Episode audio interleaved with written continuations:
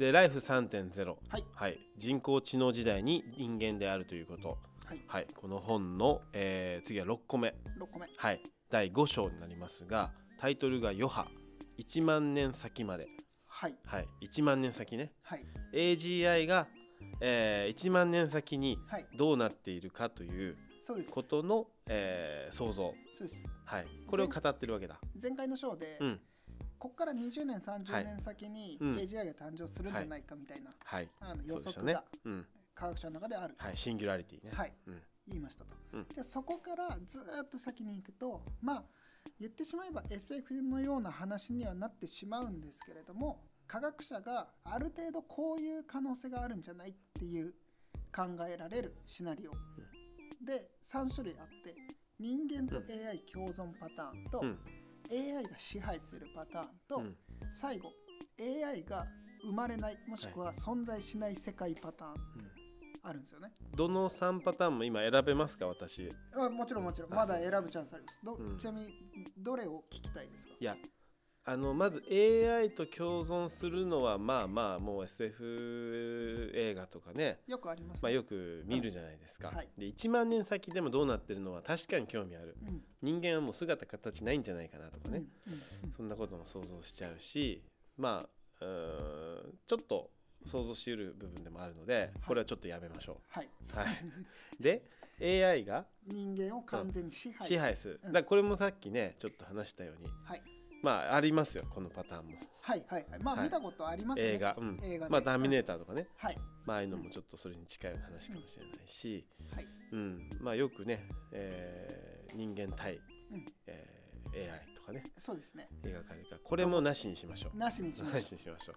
そうすると、AI が誕生しないパターンがはい。うん。あり得るのかっていことそううですね。なんですよね。うん、いや今ねこう、まあ風潮としてもさ、うん。まあまあ事事実ね、うん。えー AI ってものが、うん。えーこの先、えー必ずこう生活に入ってきてっていうのがみんな想像どっかし始めてる中、それが入らないっていうパターン。はい。これを考えたい。はい。教えてください。わかりました。はい。じゃあ、えー、と一番悲しいやつから言っていいですか？悲しいんですか？一番はい悲しいやはい。ついきますね。うん。えっ、と自滅です。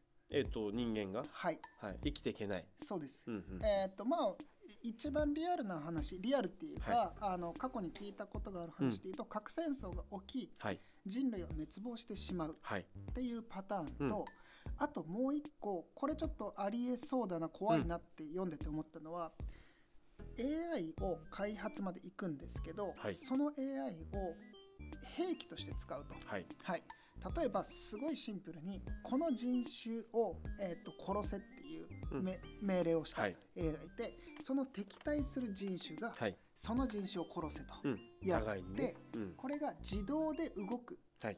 動き続けるロボットだとしたらうん。何が起こるかっていうと、うん。全人類が死ぬまで動き続けはいるんですよね。はいはい、うん、っていうふうに自律型の殺人兵器の開発が起きてしまった場合と現状の人間の能力でも核兵器による核戦争が起きてしまった場合が自滅、はい。まあ、これが一番なんだろう。うん。夢も希望もないっていうかはい。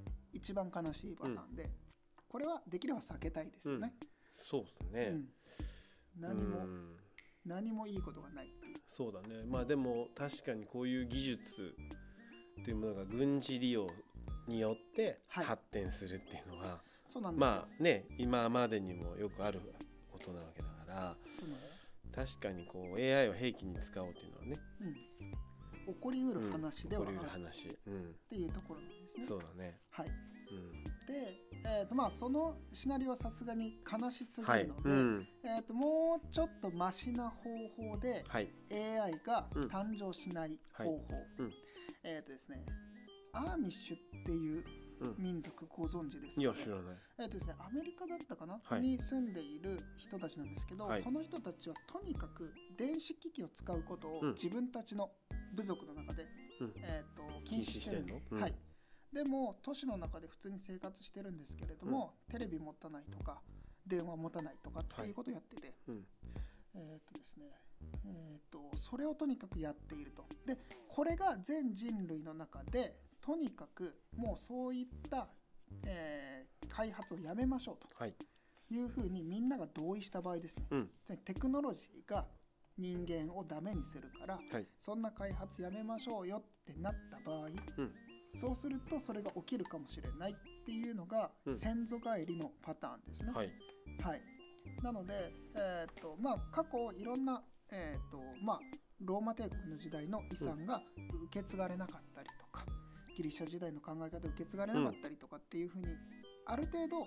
なんだろう技術の進歩が逆再生するはい時代は過去に存在したので、うん。それと同じようにうん。AI ができるかなって思っていた今の時代を無理やり逆再うん生して、っていうことを人類全体で行う。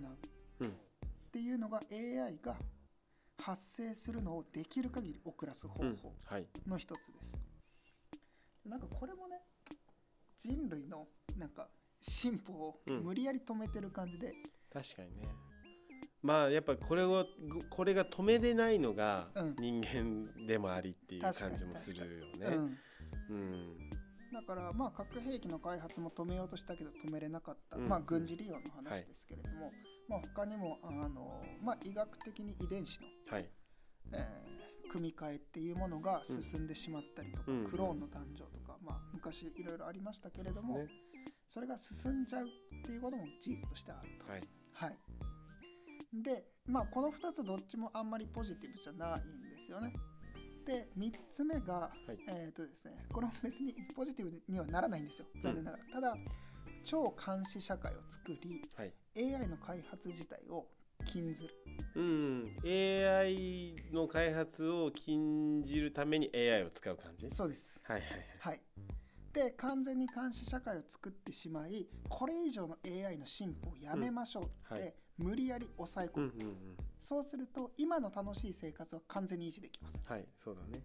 でも AI の進歩による利益は生まれませんが、AI で仕事が奪われることもない、うん。はい。ただ監視されてるっていうそうです。この、えー不都合をはい。どうやって人間が納得するの納得するか、まあはい。これが嫌いなものね。そうなんですよ。管理されるのがね。うん。だからこれは一番、えーとうん。この3つしかないんですけど、はい。えー、と AI が誕生しないっていうはい。シナリオが一番まだマシうんうんうん。なのかもしれないです、うん、そうだね。まあ、なんだろうな、なんか、例えばさ、安全を、ををまあ、えー管理するために、はい。まあ、法律っていうものがあったりするわけじゃないですか。はい。まあ、法律はね、うん。別に監視してるわけじゃないけど、うん。まあ、やっぱその、禁止事禁止、うん、項あります。で管理はしてると思うので、まあ、それがより、うん、まあ、多分監視っていうのはうん。すごくこう例えば常にはい。映像に撮られてるとか、ううん。そういうことだと思うんだよね、はい。ネットワークでつながって、うん。犯罪があったらすぐに、えそうですそうです。はい。うん、まあ、すぐ感知されます。そうです。だ AI をねこっそり作ろうものならはい、それがすぐバレて、はい、うん、はい、そうなんですよ。ただ、もし今私たちは AI っていうものの存在を知っているけれども、うん。監視社会が徹底的にうまく、はい。えー、と裏工作をして、はい。AI の記録自体をうん。全部消していってしまったら、そのうち AI なんてなかったんじゃないかみたいな、うんうんうんもう今の持ってるパソコンが最上級みたいな、はい。っていう情ところまで情報をコントロールできたら、知らないままで済むかもしれない。確かにな。あとはだからそういう意味で言うとその AI の記憶もそうだし、うん。好奇心というものを確かに。そもそもこううん。なくすようなね、はい。そうなんですよ。ね。うん。やっぱりこういう科学の、ん。科学にのめり込んでいって、うん。技術の進歩させたいって、うん。すっごい好奇心がはい。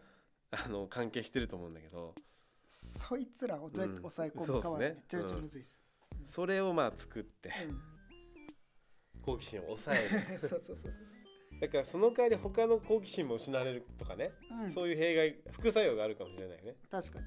ううんんだからまあ昔でいう禁酒法だったり、はいお酒を飲んではいけないとうんうんうんうんか作ってはいけないってアメリカで施行されたりとか、うんまあ日本だとまあ銃自体が禁止されてる。はい、はい。でそれを持てるようにしましょうなんて誰も言おうとは思わないわけじゃうん、ないですか。確かにそうですねそ。のポジションに AI がついたのであれば、うんそんなものは考える方がおかしいっうんていう人たちが増えれば、うん、この社会は実現するかもしれない。確かにね。うんうん、ちちょっと想像した。はい。はい。それがいいかどうかはまた別の話にはなりそうますけどね,、ですうん。まあでも一番なんか安全かなって気はしてきたな。そうですね。うん。あのまあそれ以外のシナリオで言うとはい。AI と人間が共存してますよとか、はい、人間が、えー、と AI によって完全に支はい、支配され配された。はい。うん。で、まあ、1個面白いなと思って1個だけ紹介すると、はい神様のポジションに AI がついた場合ですね、はい。うん。そうすると似たようなことになるんですけど人間は神様が存在することを知らずにす済むから、はい。AI が自分たちをコントロールしてるって分からないままコントロールされると、はい。っていう状態になれば誰も別に AI に対する脅威を感じなくて済むっていうシナリオも存在します。まあその代わり神は善善というかさはいそれが大前提にはあるよね。そうです。神様である AI はうん。人を騙すことはないとかさ、そうそうそうそう悪いことはしないと、おそらく、うん。支配されているけどそれが善をもとにはい。あれば別にいいかもしれないよね。そうなんですよ、うん。あと一個問題なのはまあ例えば神様を信じてる人でも、まあ、はい。AI が神様であるっていうパターンでもいいんですけど、はい。あのあまりにもうん。えっ、と例えば地震とか、はい。えー、と津波とか、うん。火事とか、えー、と大きな天災が起きなさすぎたり事前に人間が移動して生き延びることがあまりにも起きたら、いやこれちょっとおかしくないって、うん。私たちなんかにコントロールされてないって疑う人が生まれるかもしれないから、うんうん。ある程度の不幸はあえて与えるかもしれないよっていう、なるほどね、うん。まあでもそれで言うとまああのバグだねあそうですね。バグを起こす、そう。う、ん。うん。それすらも自動計算できるかもしれない、うん、うん。なので結局何が一番いいんだろうはうん、本当に分かんなくて。そうだな、まあでも今なんか話聞いてたら AI が神様、うん。